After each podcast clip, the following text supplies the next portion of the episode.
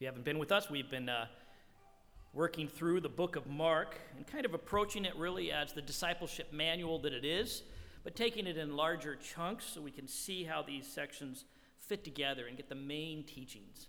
Hopefully, hopefully this is equipping you to be able to read it with somebody else and disciple them. I wanted to start this morning by asking the question How would people describe your devotion to Jesus. If a person looking from the outside at your life had to describe your devotion to Jesus in one word, what would that word be? What would they say? Would it be um, uh, fair? Okay? Would it be good? Solid? Would they uh, say, I don't, I don't know, kind of minimal? Would they say unclear? I'm not quite sure what his devotion is. But they say, you know, it's invisible. I didn't even know they were a Christian. What would that word be? Would it be political? Would it be quiet? Lukewarm? What would it be? I bring this up because at the center of our text today, there is a woman whose devotion to Jesus is described by Jesus himself as beautiful. Her devotion in Jesus' eyes is beautiful. When I read that this week, I was thought, man, I hope, I pray that someday I'd be seen by Jesus as having such a devotion. Right now, I'm afraid mine might be described as, you know, existent, but kind of ugly and messy. Jesus has to squint a little bit at my devotion. What a designation. Beautiful before Jesus. How does this woman get there? Why is she seen this way?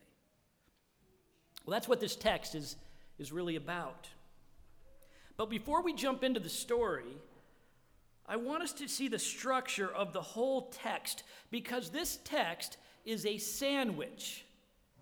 It's what we've uh, designated Markan sand- sandwiches. You've seen them as we've been moving through this book. It's where they kind of have the, the bread on the outside and the real meat in the center. We saw the story of Jairus' daughter, and in the middle of it, inserted right into the middle of the scene is the story of the woman with the issue of blood who comes in desperate faith to Jesus. Jairus comes in desperation. We'll see his daughter healed at the end. But in the middle, we're given this story that we're supposed to see this meat teaching us about desperate faith and teaching Jairus. We saw it in the story of the disciples' blindness in chapter 8, where they can't seem to understand who Jesus is. And he says, What are you, blind? And then towards the end of the section, Peter suddenly has his eyes open and he sees and he says, You're the Christ. And right in between those moments, there's a story of a blind man being healed by Jesus. And we see what it takes to see. It takes a miracle of Jesus' work in our life. We saw it in the temple story where it starts with Jesus teaching about a fig, going up and cursing a fig tree because it has no fruit. And then Jesus goes into the temple where their worship is fruitless, and then he comes out of that temple and that fig tree is dead and withered. We see what happens through fruitless religion. The outside stories are the bread, the inside stories drive home the, the, the point they are the meat to chew on. And that's what we have here in chapter 14, verses 1 to 25. We have another one of these sandwiches. At the beginning and the ending, surrounding and all the way through it, we have the bread, which is what? If you look at the story, if you look at the text here, what does it start with and what does it end with? Verse 1 It was now the two days before the Passover and the feast of unleavened bread. Verse 22 And as they were eating, he took bread it's, it's, it begins and ends with the Passover meal. And in the middle, we have a story that almost seems out of place, just inserted. This story of this woman and her anointing Jesus' head. Incredible devotion, contrast against Judas. Two stories of response Jesus teaching about the Passover and what it means about his death on the outside, and two responses to Jesus on the inside one devotion, one betrayal. So I want to start this morning as we look at this text with the bread, with the outside, with the Passover scene. It's very clear from the very start of this passage that Jesus is kind of divinely manipulating the situation to make sure that he can celebrate the Passover meal with his disciples in an uninterrupted fashion. Despite the fact that we're told in the first verses that the Jewish leaders are out to get him, the scribes and the priests, they're looking for him, they want to apprehend him and put him to death. Despite that, he is going to celebrate the Passover meal with his disciples, and he's orchestrating everything to make it happen. Look at verse 12 with me. On the first day of unleavened bread, when they sacrificed the Passover, Passover lamb. His disciples said to him, Where will you have us go and prepare for you to eat the Passover? They're wondering, Where's this going to happen? How are we going to do this, Jesus? And he sent two of his disciples and said to them, Go into the city, and a man carrying a jar of water will meet you. Follow him. And wherever he enters, say to the master of the house, The teacher says, Where is my guest room, where I may eat the Passover with my disciples? And he will show you a large upper room furnished and ready. There, prepare for us. And the disciples set out and went to the city and found it just as he had told them, and they prepared the Passover. It's almost this kind of clandestine scene. It, it, it's like divine espionage or something, isn't it? They're to find this man in the city with a water jar on his head, which, by the way, was very unusual. Only women in those days, that was part of their work to carry the jar. So they would go and they'd find the one that stood out. Oh, there he is, there's a water jar in his head. And they would go to him.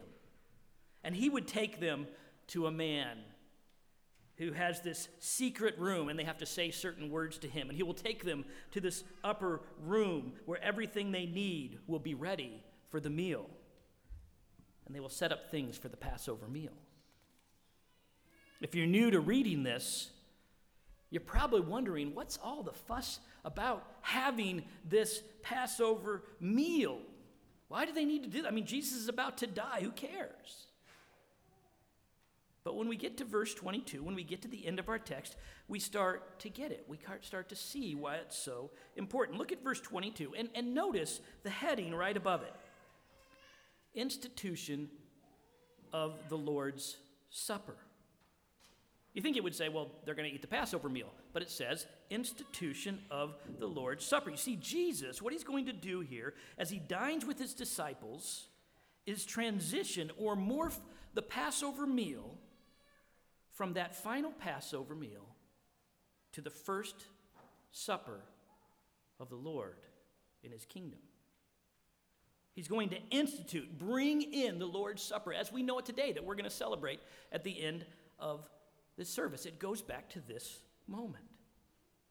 Jesus is going to show here how the Passover meal is ultimately all about him and his work at the cross. It's this teaching moment. He's moving towards the cross, and he takes advantage of this last meal to show his disciples what it's all about. Picture a slide projector, right? The old slide projectors where one picture fades into the next. We're going to see the Passover meal transformed into the Lord's Supper. And to understand it, we got to start with the first slide, which is the Passover meal. We have to think about that for a minute. It was a meal of remembrance for Israel, for God's people, where they looked back to how God had saved them out of slavery in Egypt. It harkened back to the night of the 10th plague, where God sent his death angel to bring judgment on the land of Egypt.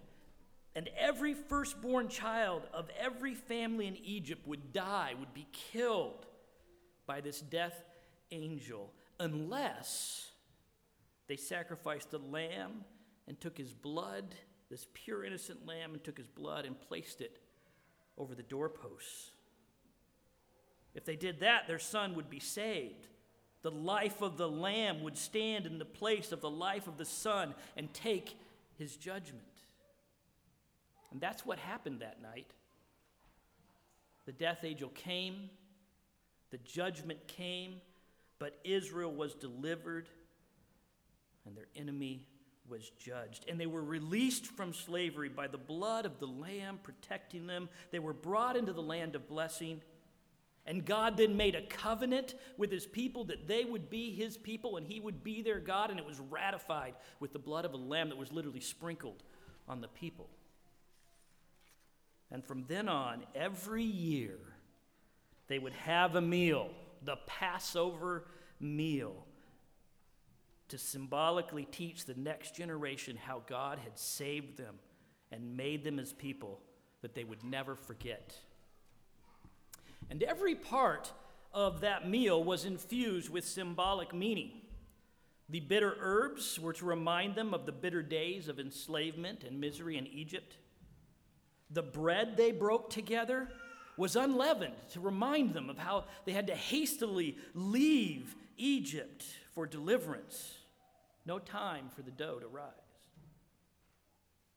There were four cups of wine in the meal one for each stage of the meal. And, and they were all uh, invested with, with a special toast of remembrance. The first cup was about how the Lord brought them out and they would raise their cup. And the second cup was how he, how he rid them of bondage and they would raise their cup and toast. And the third was about how he redeemed them and they would raise their cup. And the fourth was, and I will take you to be my people and I will be your God, celebrating that covenant in blood. And of course, there was at the center of it a roast lamb, reminding them of the original lamb of sacrifice in Egypt, in Egypt that saved them from the judgment of God.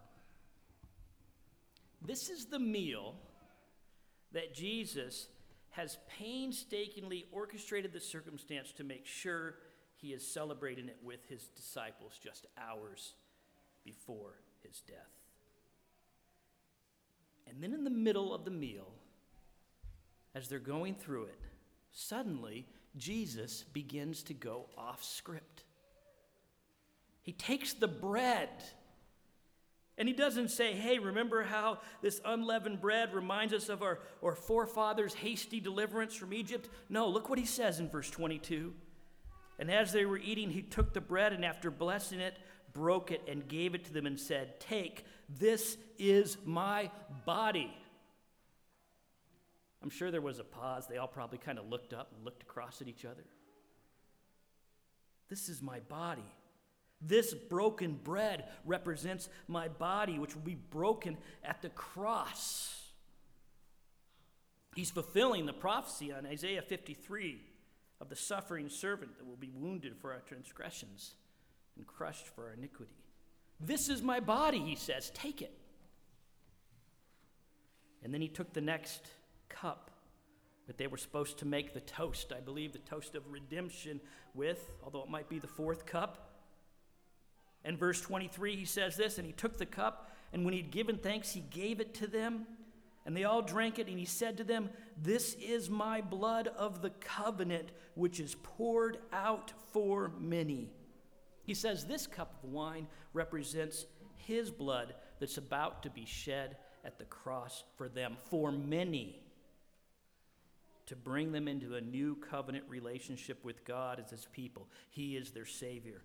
That blood of the covenant that was sprinkled to make that promise that they were his people was now going to be made with his blood for many. You see, he's taking over the whole ceremony, the whole meal, and he's saying to them, What you guys need to understand is this meal is ultimately about me. It's fulfilled right now in me. He's the ultimate Passover lamb.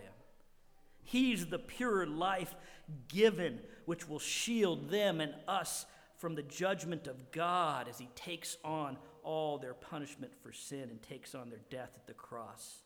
His life given will rescue them from their enemy, the true enemy, the devil, and enslavement to sin. His sacrifice will open the way, and not just into the promised land, but into God's eternal kingdom. As he kind of mentions in verse 25 with that final cup. He's saying to his disciples, Look, guys, you no longer are going to look back to that day in Egypt as the day of your deliverance and salvation. That will no longer define you as God's people, but you will remember me and my work at the cross, my life given for you. It's incredible. And if you think about it, it's either the most incredibly arrogant, presumptuous, blasphemous thing anybody could ever say. Everything that you guys are about, your whole history of salvation, it's about me. That's what he's saying. If it's not true, blasphemy. But if it's true, it's the most awesome news ever. Not just for them, but for us, for many, as he says. And considering we know the rest of the story as this gospel plays out, we know which one it is. That's why we're going to celebrate at the end of this service not the Passover meal, but our Lord's Supper. The remembrance of the day of salvation, our day of salvation at the cross. But the question is what should this mean for our lives? How should this affect our lives? I mean, besides the fact that, that we celebrate in this liturgical form, communion as we call it, and we, and, we, and we have this remembrance meal at least monthly, besides that, how should this really change us?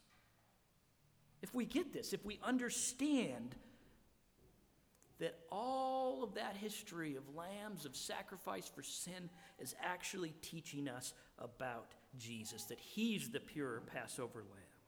That what He did at the cross was take our judgment and win us life with His life. If we understand this in its fullness, how should it affect and shape our lives? Well, that's what the center of the text is about, guys. That's what the meat in the center, the responses we see to Jesus are all about. We have these two characters this woman and Judas, one who gets it and one who doesn't, and we see what their lives look like. So, first, we see this woman in verse 3 and following.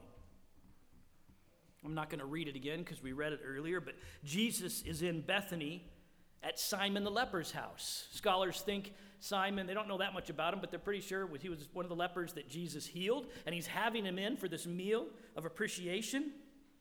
And according to John's gospel, the disciples were there with Jesus, and so was uh, Mary, uh, excuse me, Martha, and, and Lazarus. Pretty interesting crowd. Lazarus having just been resurrected from the dead. I thought, but the conversation was pretty interesting. You'd be wanting to ask him a few questions. And the guests, according to tradition, are all eating in reclining position. That means there's not actually a table, there's a rug in the middle of the room with all the food laid out on it. And they lay down on the floor, kind of on their side, heads inward, feet spoked out, and they're kind of eating the meal as they're all their heads are together towards the center, towards the food. So picture them there. And we're te- told that as they were dining, a woman comes in. She's not named, but she's not an unknown woman, because according to John's gospel, it is Mary, the sister of Martha and Lazarus. She is a woman who's familiar with Jesus, a friend. She's most likely observed quite a bit of his life, sat under his teaching on many occasions. But on this occasion, she has with her a bottle of ointment. It's, it's nard, it's a very expensive aromatic perfume that was imported from India. It's sealed in a glass bottle, sealed in a way completely sealed. You have to break the neck of the bottle to get to the perfume. It's actually very, very expensive stuff. Scholars believe it was probably a family heirloom that had been passed down to her, probably her inheritance. Pretty much all her, her wealth, that, that nest egg, her future security. In fact, we're told in the text that it's worth 300 denarii. That's like a year's wages, like $30,000 or something like that. It's everything. And suddenly, probably qu- quietly, as they're all talking, she breaks the neck of that vessel and begins to pour it over Jesus' head. All of it. You can imagine the scene. You can imagine the moment. People probably stopped mid bite as they smelled the aroma of that perfume and saw the oil running down Jesus' head and into his beard and onto the floor. Little awkward silence, and then the murmuring began. What has she done? What a waste! The disciples began to scold her. Do you know how much that was worth? Of course she knew. It could have been sold, and the proceeds it could have been given to the poor. In fact, according to John's gospel, do you know who led that scolding? It was Judas. This is what it says in John's Gospel, chapter 12. This is Judas speaking. Why was this ointment not sold for 300 denarii and given to the poor? He said this, not because he cared about the poor, but because he was a thief, and having charge of the money bags, he used to help himself to what was put in it. Judas is leading this scolding. It wasn't because he was worried about the poor. He just wishes the wealth had got into the money bag so he could skim his portion. It's important to note this because it's easy to get caught up in, in what they're saying and, and think, yeah, the, that money could have been used in such a, a better way to help the poor. Doesn't Jesus care about the poor? Of course, he does. He commands throughout the scriptures that his disciples repeatedly to take care of the poor. That's not what this is about. And then, in the midst of all this pious, indignant, righteous scolding, Jesus speaks. Verse 6. But Jesus said, Leave her alone. Why do you trouble her? She has done a beautiful thing to me. For you always have the poor with you, and whenever you want, you can do good for them. Judas, you want to give some of your money to the poor? You can do that anytime. You can give some of that money you've stolen out of the treasury. But you will not always have me. She has done what she could. She has anointed my body beforehand for burial. She has done a beautiful thing. She's anointed his body beforehand for burial. In other words, she gets it. Jesus has spoken very clearly to his disciples over and over about his death. If you've been with us through the study of Mark, you've seen him bring it up and speak about it plainly to them his crucifixion, how he's going to die, how he's going to give his life as a ransom. But they hadn't a clue. They argued with him about it, they told him he was wrong. But this woman gets it that he must die and that it's imminent. It's about to happen.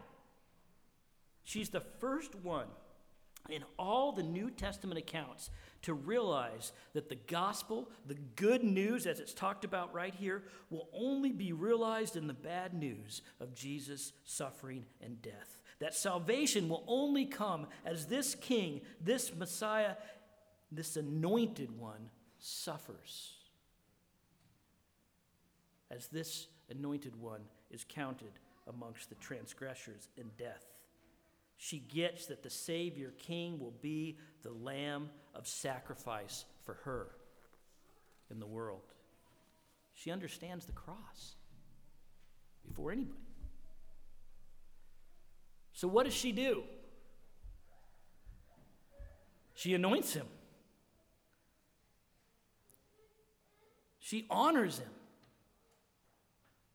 How does she do this? Does she say, Here, Jesus, uh, I understand that, that you're going to die for me, for my salvation, so here's, um, here's half my wealth.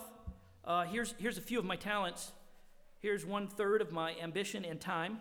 And here's a smidgen of my, my love. I, could, I can't give it all to you because there's a lot of things to be done that are important, and, but this is what I could do now.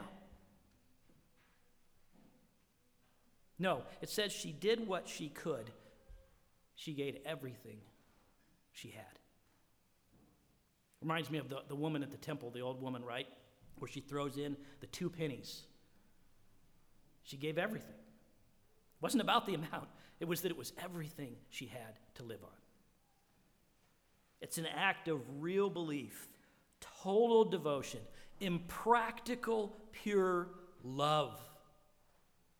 And Jesus says it's beautiful to him. Beautiful devotion. My mom loves to uh, recount the story of a gift she once got from my brother.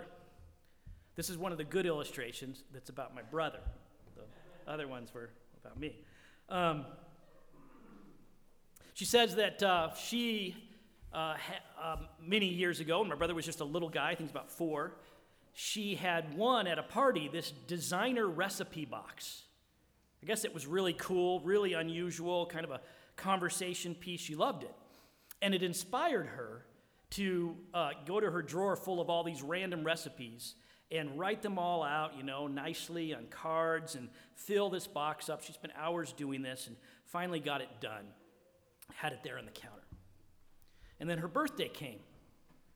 And she went out with her friends for her birthday. And when she came home, she walked in and her recipe box wasn't on the counter. And she was just about to yell out, Hey, where is my box? when my brother came into the room and he was standing there wide eyed with his hands behind his back and water was dripping from his hands.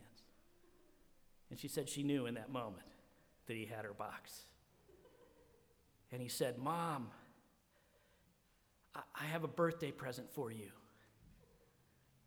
And he brought the box out and he had washed it and scrubbed all the designs off it and covered it in foil and he had put inside it uh, his plastic alligator and a nickel and a picture of himself.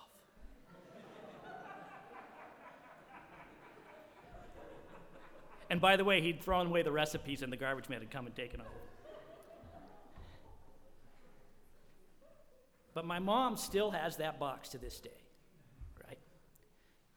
It's one of her treasured possessions. It's beautiful to her.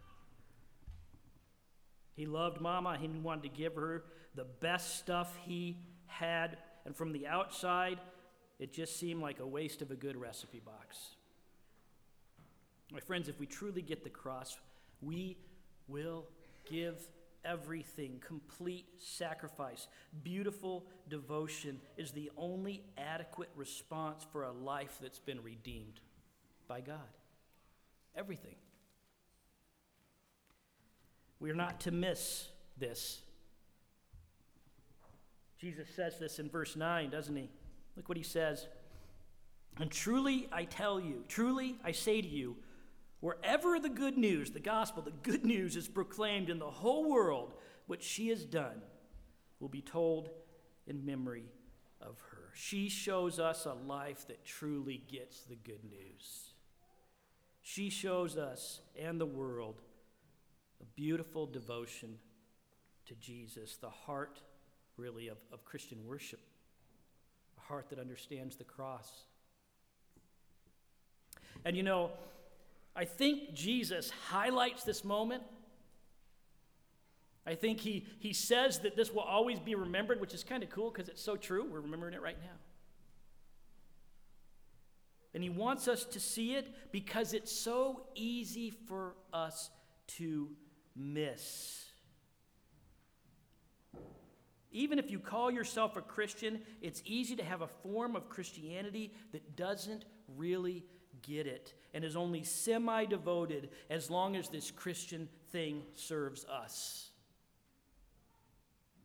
I mean, that's what the rest of the murmuring disciples, and especially Judas, illustrate, don't they? In contrast to her. Contrast against this beautiful devotion, what we can't miss is this ugly betrayal of Judas. In the middle of this Passover setting, as Jesus is teaching about the significance of his death and what it means, we have these two responses one so beautiful and one so ugly. Look at verse 10, right off the back of this story. Then Judas Iscariot, who was one of the twelve, went to the chief priests in order to betray him to them.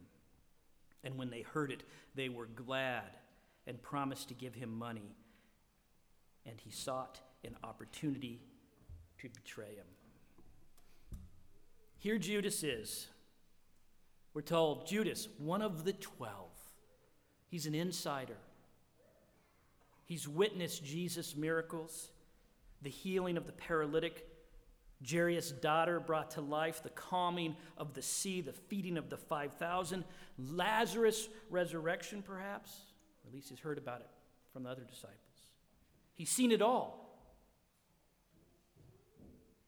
He's been privy to all Jesus' teaching, even the insider teaching that was just for the disciples, so they would understand. He's heard about the cross plainly and clearly, but he does not get it.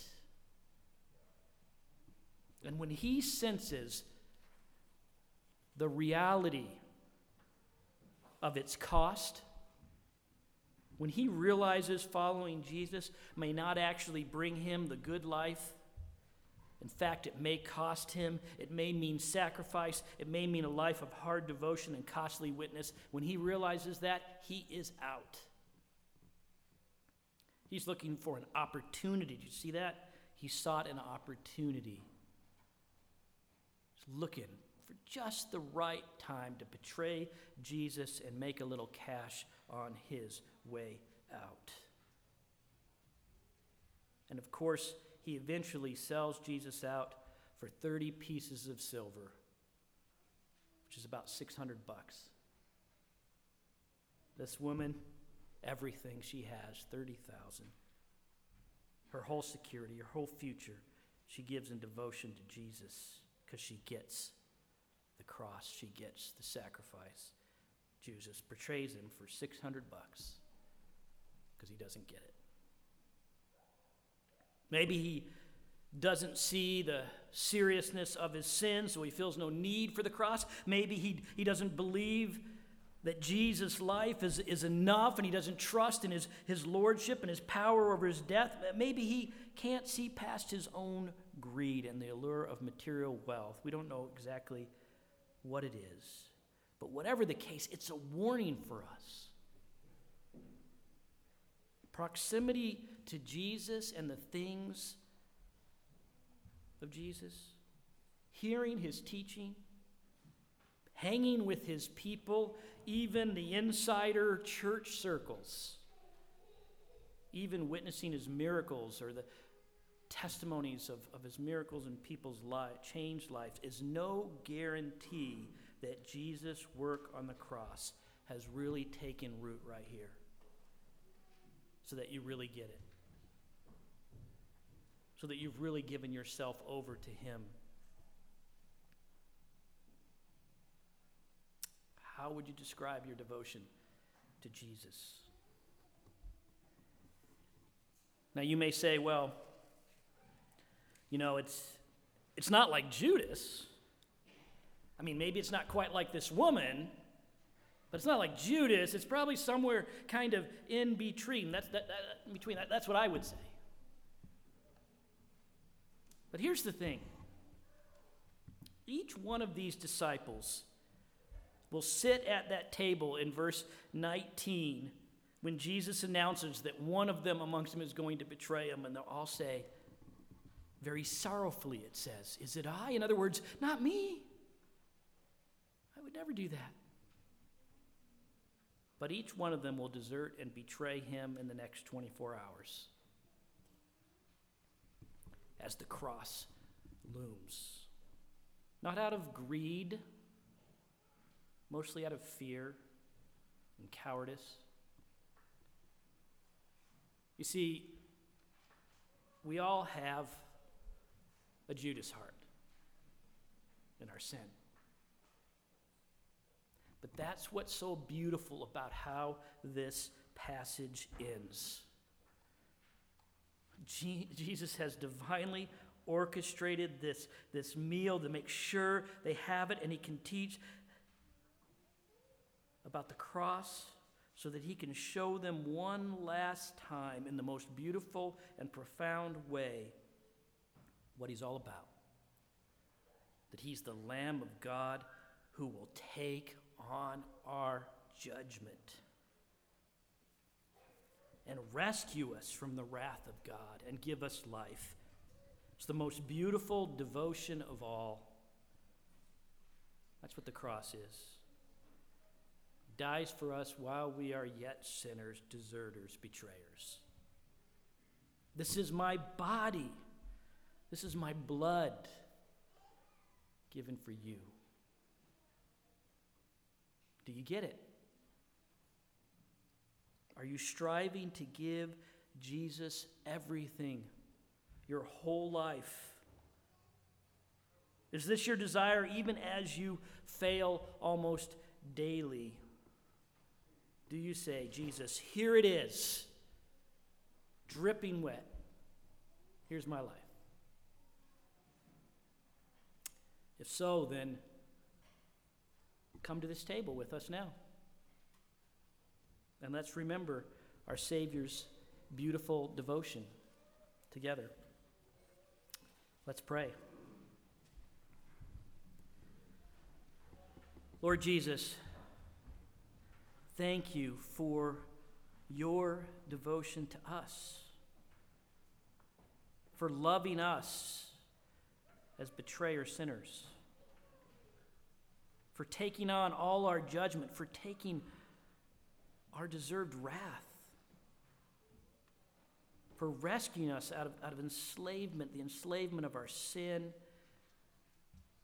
and an eternity of death and hell. For giving your body and your blood, your pure life in our place. Help us to come now to your table and remember truly getting it. Feeling the weight of our sin, knowing the depth of, our, uh, of your suffering, and experiencing then the joy of our salvation.